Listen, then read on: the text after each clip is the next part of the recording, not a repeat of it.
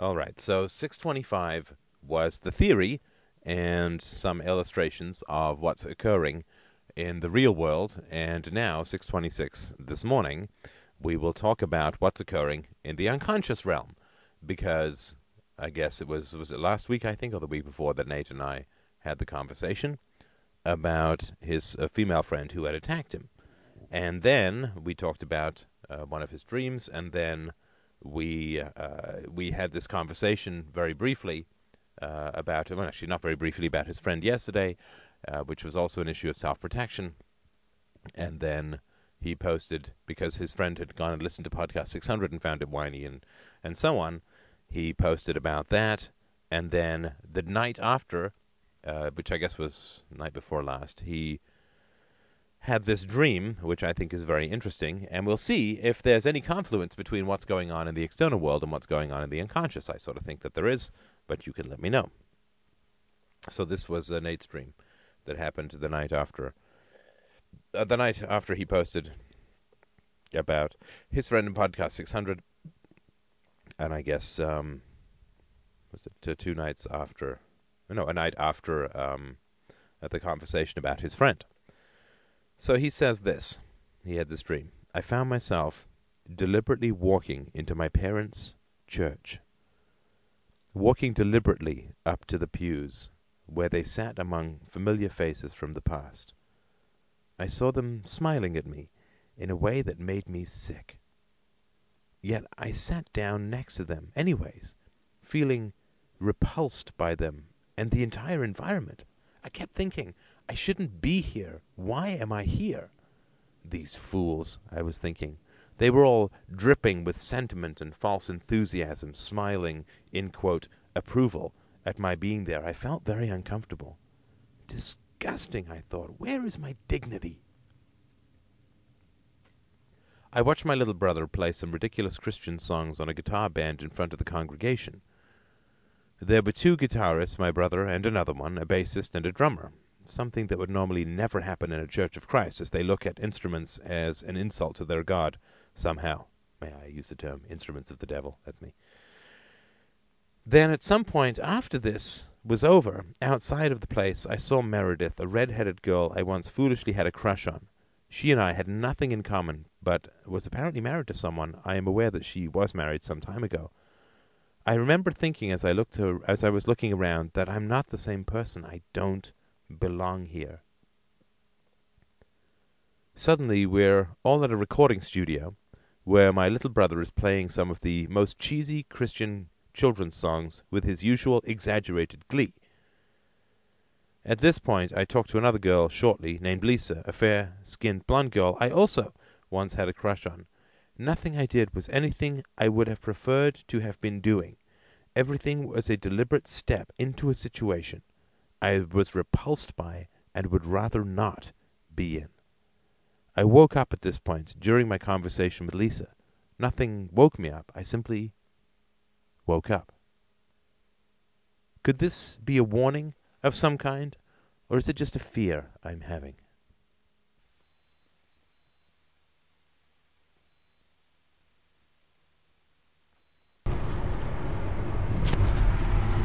So sorry for the uh, poor recording. I'm switching to my Rio for a variety of technical reasons. Uh, sorry for my to my Zen Vision M. So what can this all mean? Well, the first thing that I would say is that this is enormous, enormous progress. Enormous, enormous progress, and that's why I think that it would be a good idea, an excellent idea, I would say almost a mandatory idea, to get yourself a competent, sensitive, empathetic counselor or therapist or psychologist because clearly you have an enormous amount of latent wisdom and latent growth within you. If you look at the rapidity of the speed of change in these dreams from, what is it, two weeks ago, a week and a half ago, to this current dream, in the last dream, which is, I can't remember the podcast number, but it's called uh, Nothing in the Church. In that dream, you uh, were trying to get inside a school or a church for a reunion, and you kept walking over a long period of time to try and get into this building, walking around and trying doors and so on. And everybody was looking at you with enormous scorn and contempt. And now, not 10 days later, this is how rapid this growth can be when you work at it. Uh, the payoff is, there's nothing else like it in life. Uh, it, it dwarfs the progressions of puberty, this kind of growth, when you really put your shoulder to the wheel. You, uh, you climb, you, it feels like you're pushing up a mountain, and you are at the beginning, but at some point it, uh, you go over the top, plunge down the other side, and get a real ride. And this is, I think, where you are. So from a situation where you're trying to get in and everyone's looking at you with contempt, now you're in. You're in the church. And you're looking at everyone with contempt. And you're trying to get out. This is enormous progress. And this is, of course, a metaphor for family life as well. We think there's some interior to the family that we're going to get to. If we behave, if we obey, if we conform, but there isn't any. There is no interior to this kind of uh, family life. So there's nothing inside the church. I sort of said that about 10 days ago, whenever that last podcast was. There's nothing inside the church. And now that you're inside the church, I think that's all fairly clear, right? There is, in fact, nothing inside the church. There's simply empty, grinning, aping conformity. There's no interior life religious people almost always fail to develop, in my experience, and I think logically too, let me know what you think, almost always fail to develop what's called the observing ego, because they project the observing ego into the sky god. They fail to develop the observing ego, the third eye. And so they do not develop the ability to dissociate or to detach their own emotions from occurrences within the world. So to take an example, as somebody who's paranoid like my mother, who sleeps with a knife under her bed, feels great terror. But she has not developed or chose not to develop or whatever. Who knows, right? That's the soup of maternal history. Who knows? But she definitely has not developed what would be called an observing ego, which would be a rational part of her that would say, well, I'm feeling fear, but there's no lion in the room. I'm not getting mugged. I'm sitting here in my armchair. I feel no fe- I, feel fear, but there's no proximate and immediate cause of that fear. Therefore, that fear must be an interior state, not provoked by immediate external circumstances. And that is, of course, a great leap forward in consciousness that very few people achieve. And they could achieve it, but religion uh, kills it because that's the kind of self-direction that is required for a stateless society to function, and that would be the end of governments and religions, end of callous and brutal and uncaring and uh, exploitative parents. So we must always fail to develop this uh, this this uh, observing ego, this detachment of our feelings from our environment, where we can view our feelings in relation to environment. That's called objectivity, right? Comparing your inner state to that of the world. That's the scientific method.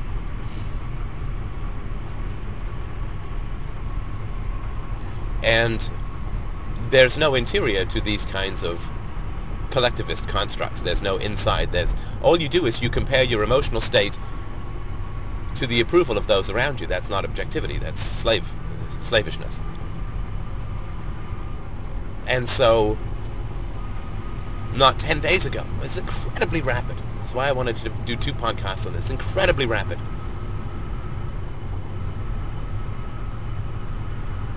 Not 10 days ago, you were trying to get into this church, into this school, and you were, in a sense, cowering before the contempt of others. Now, you're inside and you're feeling contempt towards others. That's not the end of the journey, but it is a massive step forward. A leap a Superman leap. It's Matrix leaping. Dude, it's fantastic. I just... I'd say I'm proud, but it's not me, it's you. I'm just say I'm, I'm uh, agog with admiration. But there's more to go. I mean, there's, there's always more to go, but this one's an important one.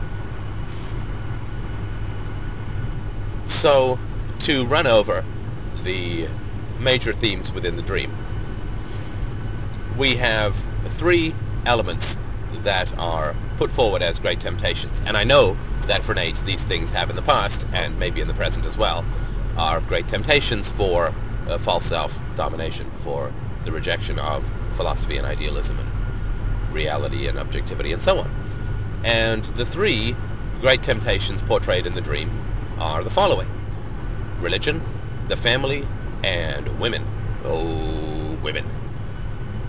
Satan's handmaidens, at least if you take them the wrong way. And it all has to do with external validation, right? External validation is really the great temptation of the false self. When we change our physics from reality to the opinions of others, we move from the true self, from science, and from philosophy to the false self, and to obedience, and to uh, enslavement. And there are three mechanisms which have worked for Nate to suppress any growth in his true self. And they work for a lot of people. And they are very well portrayed in the dream, in my opinion. So he's in the church. Right? I say there's nothing inside the church 10 days ago. He gets inside the church and there's nothing. There's empty, aping conformity. There's nothing in the church. And that much is put uh, put out very clearly. Now, the interesting thing is that the people in now that he's inside the church, he can very clearly see, Nate can very clearly see that the show is no longer for him. See, beforehand, when he was trying to get into the church, the show was for him. Everybody was snarling and scorning and, and uh, being snarky towards him. Now that he's inside the church, he's like a ghost. They don't interact with him, and he, he, he no longer exists to them. Now that he's inside, he no longer exists to them, because there's nothing. He doesn't exist in there either. He can't interrupt, he can't interact. He can only view it with scorn. So now that he's in, he's moving like Ebenezer Scrooge through his history without being able to interact, but only being able to view and judge. Which is also a kind of objectivity, right? Which we, we don't have to get into now, but it seems to me that that's the case. so he's in the church and he sees this band uh, playing, which would never happen, uh, apparently. I don't know the emotional resonance and the personal history that Nate has with the band or his brother, but the exaggerated enthusiasm that is always occurring in these kinds of hyper-sentimental cults like Christianity and, and other uh, religions. Christianity, for me, is the strongest of these hyper-sentimental cults, uh, more so than uh, Islam, which is not so much sentimental as it is just brutal and crushing, uh, or Judaism, which is not so much sentimental as it is superior and somewhat cynical. but Christianity has has this for sure. And it's what we used to in theater school called bad children's theater, BCT. Bad children's theater is where you have exaggerated movements, hyper-exaggerated facial expressions, you put your finger on your lips, your eyes are wide the whole time, you're hopping around, uh, prancing around like some giant spider. And it's bad children's theater because you're treating children as if they're retarded, right? children are not retarded. Children are, we're all innate geniuses in my opinion. And this occurs in the dream that everybody is no longer acting for Nate. They are now acting for each other, which is most fundamentally to say that they're acting for themselves. Or, or that you could say that they're acting for God. And that's the projection of the observing ego that you lose control of when you believe in spiritual, supernatural, superstitious type beings. Who's observing me? Well, not me. God. God. I must worship the observing ego, which means I can't use the observing ego. So I can't differentiate my emotional states from what actually occurs in reality. So, so that's no good. And now that Nate is actually inside the room, inside the church, he can see that nothing real is occurring, that there's nothing but fakery and sham and as he puts it, sentiment and false enthusiasm. And they're smiling at him now. See, before, in the last dream, they were scowling at him, snarling at him, dripping with contempt as they looked at him.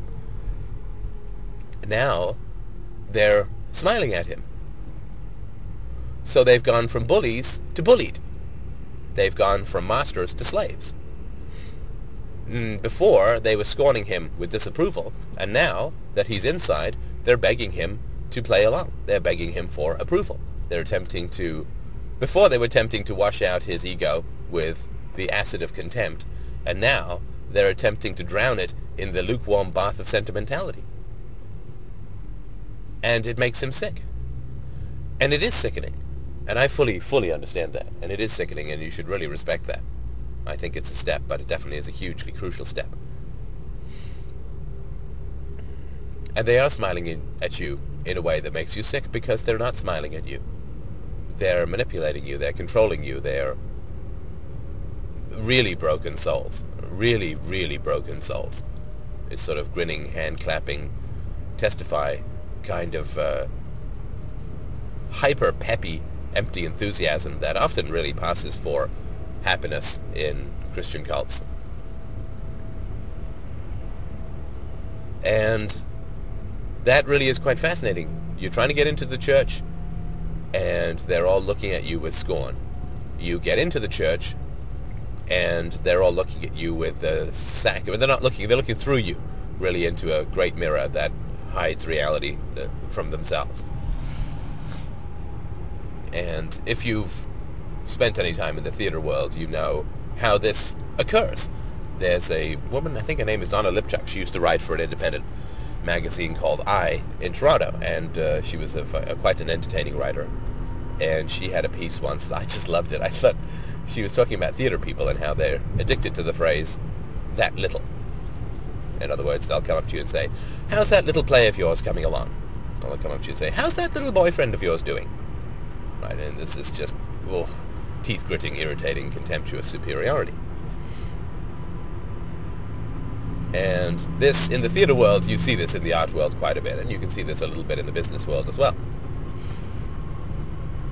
That when you approach someone in the theater world, they will almost immediately try to impress you. But they will impress you at your expense. So uh, they'll be doing better than you, and they'll be whatever, right? And so they're bullying you, right? And then if they find out that you're a director or somebody with a part to offer or somebody of any importance in the industry, they immediately become sycophantic. Right? They're either at your feet or they're at your throat. There's nothing, there's not much in between. And that really is the relationship with the false self.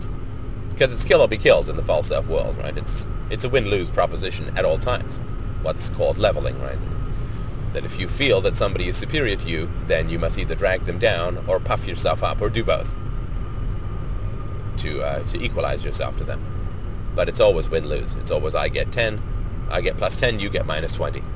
That's how height is not achieved through growth. Right? Height is achieved through cutting off people at the knees and platform shoes. So now that you're inside, they have become sycophantic. Before, they were scornful and contemptuous when you were trying to get in. And now that you're inside, they're sycophantic. And you feel sickened by it. And I'd like you to try this on for size. I was hoping to take a little bit longer, but I had some technical issues, so I'll accelerate this a little bit. I'd like you to try this on for size, which is the essential aspect of this dream is enormous progress and imminent freedom. Right? Enormous progress and imminent freedom. Because, of course,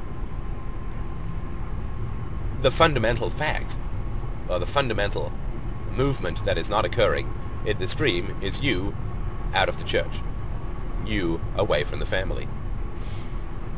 And you're still talking to these women that you felt mere physical lust for, I'm sure. You had crushes on them. Crush and lust.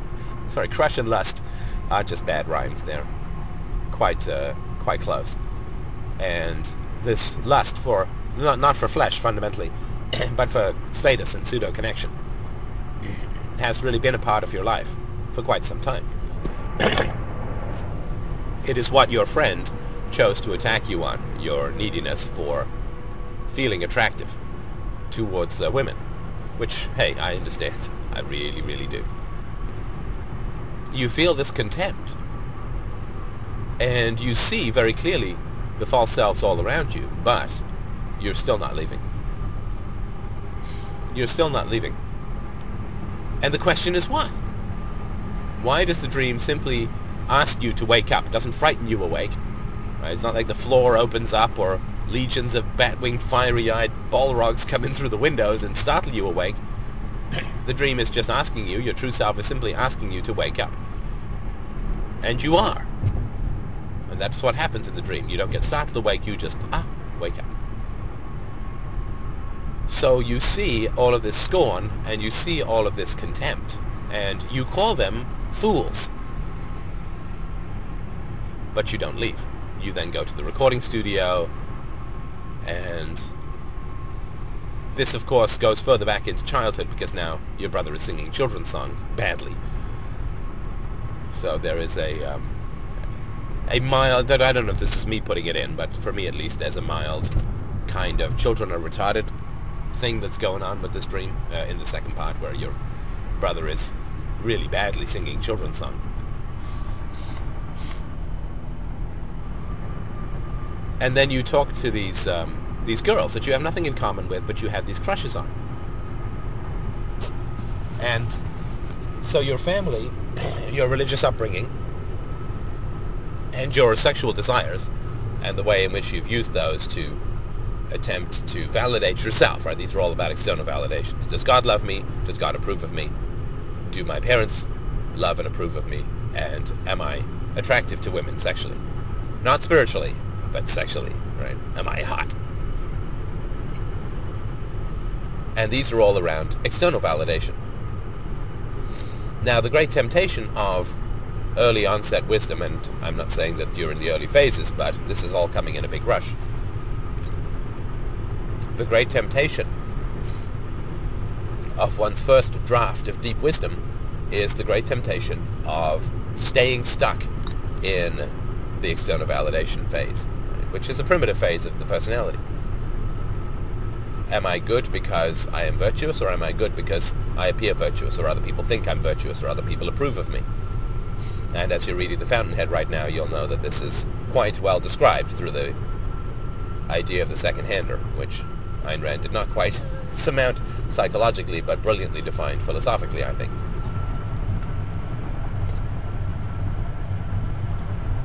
So, the great temptation and the great danger, and this is where bitterness and cynicism arise, is when we see the blindness of those around us, and we stick around because we feel contempt for them. Right? So the contempt is still here, right? The contempt is in both dreams. It's just that it's shifted places. And that's progress. But the great challenge of wisdom is to overcome contempt. And this this Nietzsche never quite managed either. But the great challenge of wisdom and deep knowledge is to overcome contempt for others. Contempt for those who are so unutterably blind and destructive towards others. And you feel sickened, you feel contempt, and this is the nausea, right? This is the nausea that the existentialists talk about. This is the horror that Nietzsche talks about when you really do get to see the extraordinary ugliness of the souls that are around you and the fact that human beings are like shaved apes living in a zoo of terror, conformity, bullying, and humiliation. It is a sickening experience, and the great temptation, the great danger of that experience is to fall into cynicism and superiority.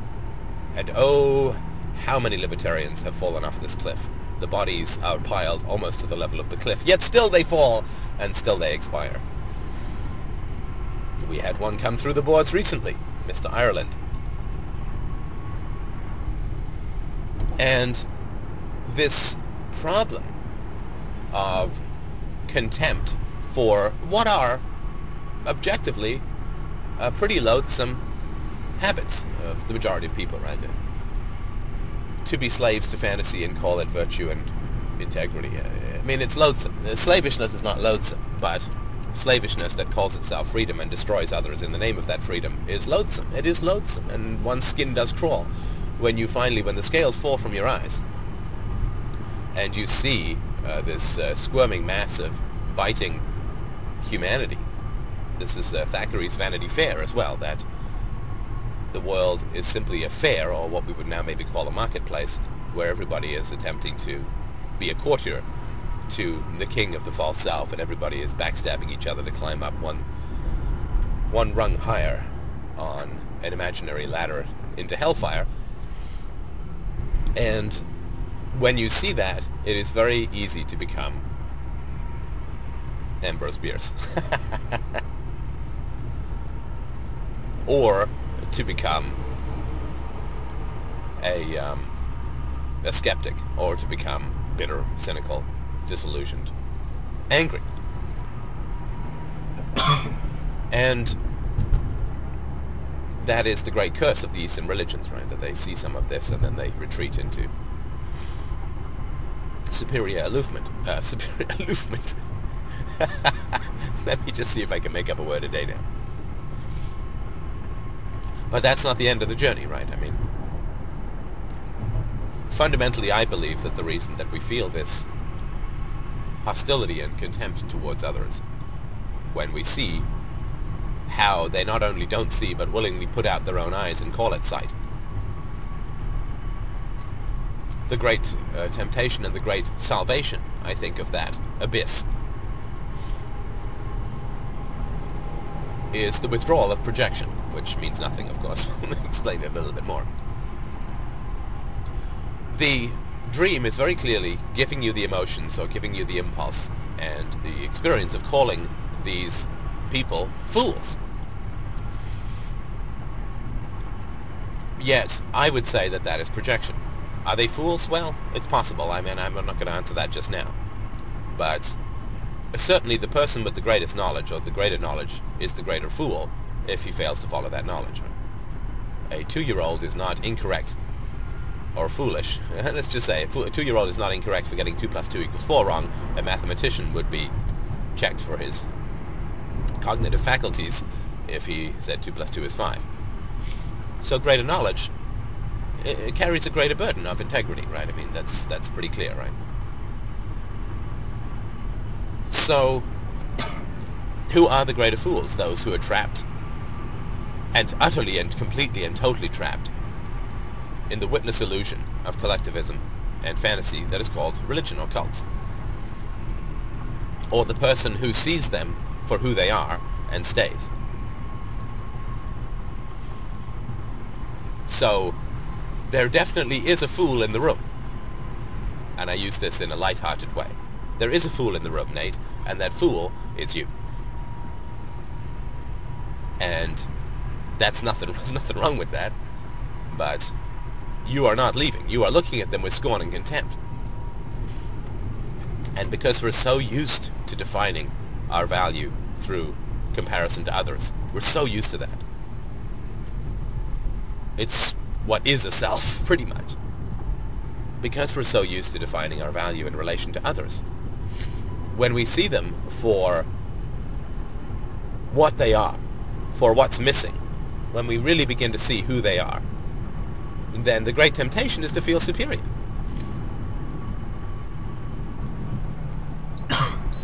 and I'm not saying that you're not superior. It is superior to process truth rather than fantasy, to be individuated and to judge reality and your identity and your value for yourself in relation to reality rather than through the approval of others. It is superior. It is better. But it's not better in comparison to those who are worse off. Right? It would be good to be where we are, even if everybody else was with us as well. You don't want to feel superior to people who are blind, because that's comparing yourself again, not to reality, but to other people. The only way out of the abyss of contempt and nausea that accompany seeing the actual stage of development of the human race, which is pitifully primitive. No matter how sophisticated, right? Norman Mailer stabs his wife and writes a poem where he says, as long as you use only a knife, there's still some love left. And he becomes a famous and respected writer. This is, uh, this is where we are. This is where we are. But the only way out of the nausea is to avoid the false self-vanity, which now says, I do not conform with the, with the herd, I reject the herd. You're still then defining yourself in relation to the herd. I am superior. If you are born in the land of the blind, and at the age of 35 your eyes erupt with new stalks of vision, I don't think it's worthwhile breakdancing around your fellow blind people saying, ha ha, you're blind, I'm not. I'm not saying you are, but I'm just exaggerating here.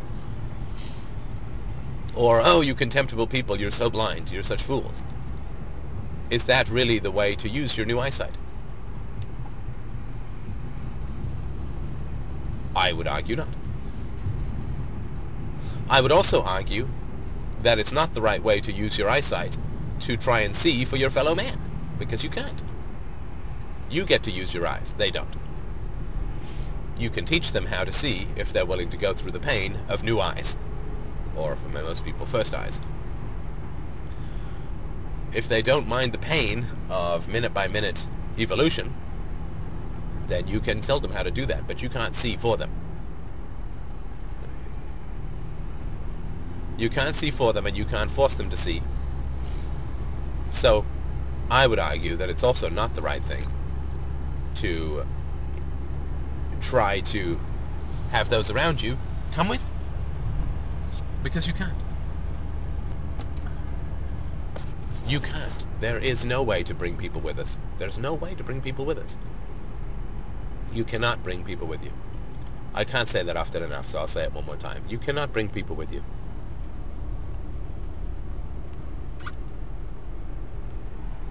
There are no second seats in these rockets. You cannot bring people with you. You cannot save them. You cannot force them to see. You cannot force them to learn. You cannot force them to grow. You cannot force them to understand. You cannot force them to confront their families. You cannot force them to give up their gods and their goblins and their governments and their families. You cannot force them to do that. Because you weren't forced. You just wanted to. And you cannot create desire in other people. Mean, you can if it's deal or no deal, but you can't for wisdom or truth or virtue, knowledge, rationality, courage, integrity. You can't create that in people. You are as likely to be able to create a desire for rationality amongst the people in your dream as they are to get you to rejoin the church and clap and sing along with everyone else. Do the kumbaya, idiot, empty grin, false self-enthusiasm thing. Because you see them for who they are, but guess what? They see you for who you are. But you don't want that yet. Because you want to bring them along with you. This dream is clearly showing that you can't. And you don't try. And that's good, right? You're not trying to get into the church, right? You're in the church. And the dream is very clearly saying, I'm sorry, but there's nobody on this ship that you can save. And that's a very true and basic fact about the exploration or examination of the truth of philosophy. And it's a tale as old as Socrates, it's a tale as old as Diogenes and Democritus, it's a tale as old as Plato and Aristotle and John Galt and Howard Roark and Ayn Rand. and all these people who go, or who attempt to go to the very root of things. Because when you go to the root of things, you're of use to almost nobody. right? When you go to the very truth of things, you're of use to almost nobody. And if you're a priest, you're of use to the church, and you're of use to the rulers, and you're of use to the parents. So you ha- have a place in society because you help this false virus of fantasy replicate. Even uh, Socrates, whose words have stayed alive because of his slavish and gutlessly cowardly praise of the laws of Athens, that's the only way the story survived. If they actually told the truth, or Uh, let's not get into that. That's a whole other story. But that story is of use to the rulers. Christianity, public school education, the state, patriotism, talk radio. I mean, these are all of use to the rulers, right? I mean, they're of use to parents, like Santa Claus. But you're never supposed to outgrow it.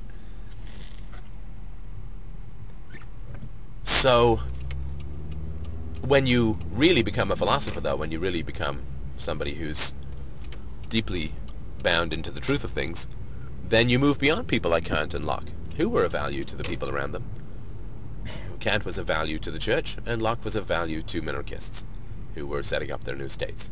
Those who burned for political power and the desire to wield it themselves, and then loved the second treatise on government because it said that we should change our governments, which is wonderful news to those waiting in the wings. Right? You're of use to someone then. You're saying, well, we need a government, we need a different government. And so all the people who are baying to get their hands on the bloody reins of political power uh, pump you up. The sickness of the 60s was replicated in writers like Norman Mailer, Jack Kerouac, On the Road, a pure description of sociopathic life styles. And uh, even um, Salinger, when the only person who tries to help Holden Caulfield turns out to want to molest him. I mean, that, that's how the sickness of that time was reflected in the art. And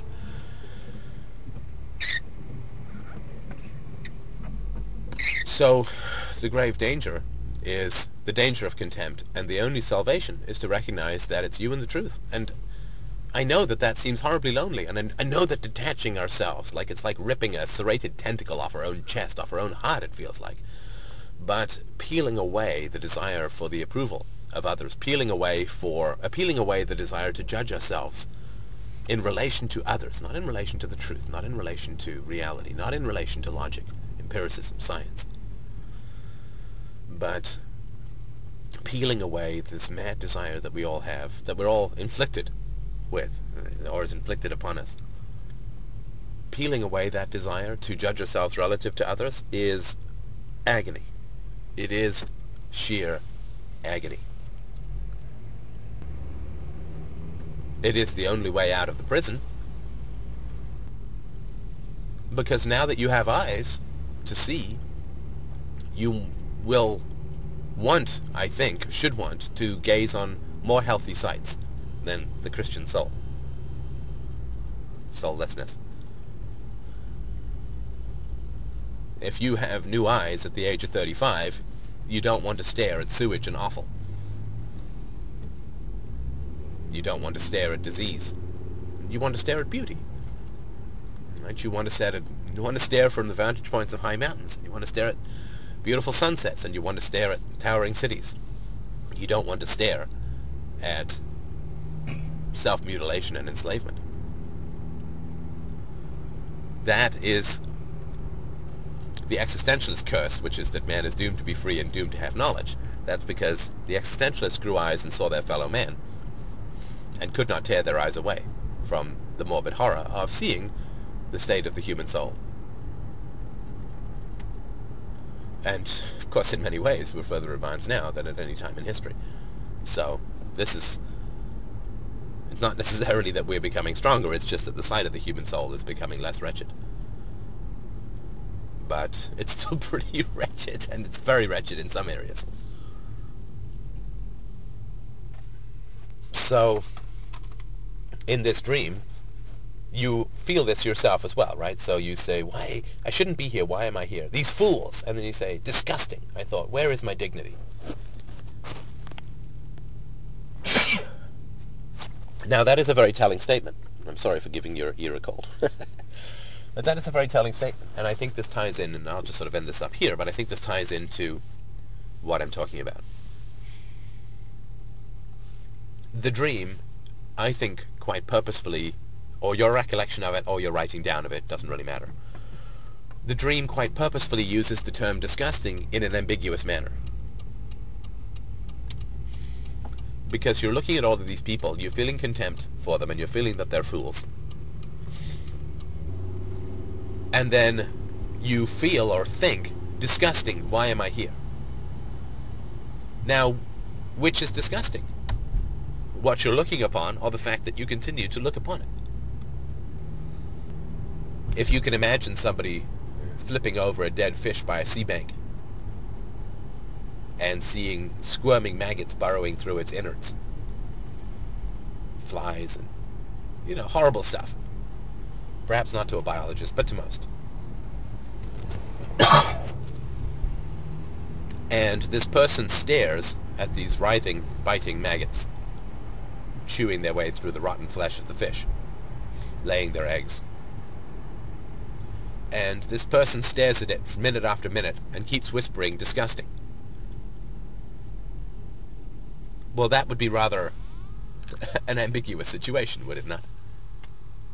And what are they saying disgusting about? Are they saying disgusting about the maggots in the fish's innards? Well, sure, yes, and their own fascination with wanting to keep staring at it.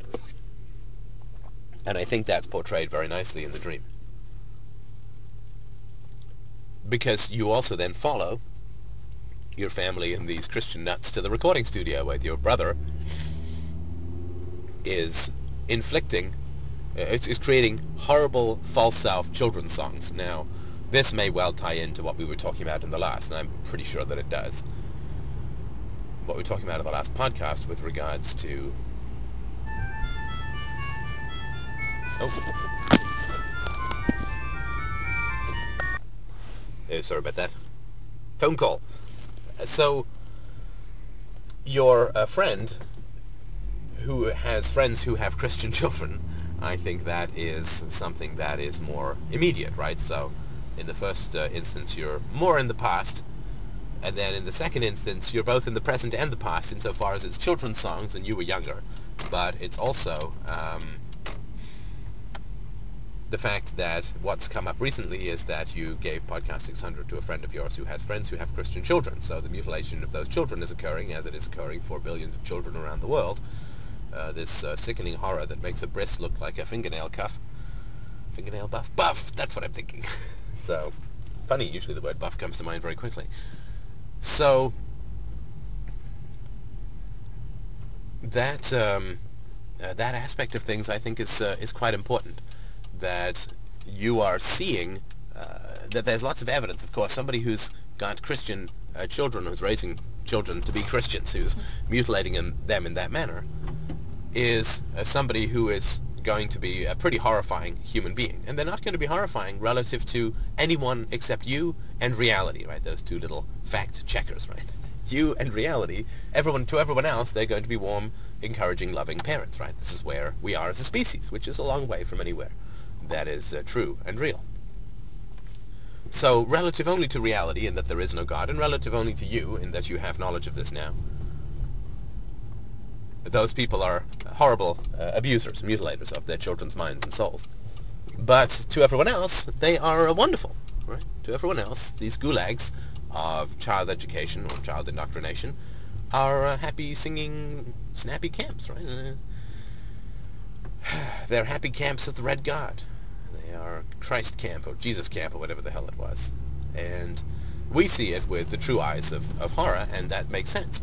But you still want to stay and that's because you still want to feel that you have some definition relative to other people. That's how we keep this fantasy of connection alive, this fantasy of these fantasy of relationships alive. But really relating to people can only occur through reality, right? There is no relating to people in any way, shape, or form through comparison of yourself to others, through comparison, through subjugation, through mutual fantasy, through hand-clapping sing-alongs with mad cultish nutjob belief systems like Christianity, there is no connection, right? So we all hold on to this because we don't want to see that. We really, really don't want to see that. We don't want to see that there's no connection. Why? Because we don't want to feel lonely? No. It's because we don't want to recognize that for our whole lives we have been lonely. Right? It's not the loneliness of the future we fear when we break from comparing ourselves to others, from, from judging and defining ourselves in relation to others. It's not the loneliness of the future we fear. I mean, I know that's what it feels like, but that's not what it is. It's the loneliness of the past that we fear to feel because we never had any relationships with these people. Nobody ever has a relationship with a Christian or a statist or a racist or a bigot or whoever? I mean, any of these crazy people. Uh, there's no relationships with them. No, no relationships are possible, and it's it's the 35 years of accumulated loneliness and emptiness that we fear, feeling, not, oh gee, well if I break with this fantasy, I'm not going to be, I'm going to be lonely. In the future, well that's not the case at all. It's not the future that you're scared of, right? It's not the mm-hmm. future that is going to be painful, it's the past, but we mistake that and so stay trapped there. I hope this helps. Thank you so much. Look forward to your donations.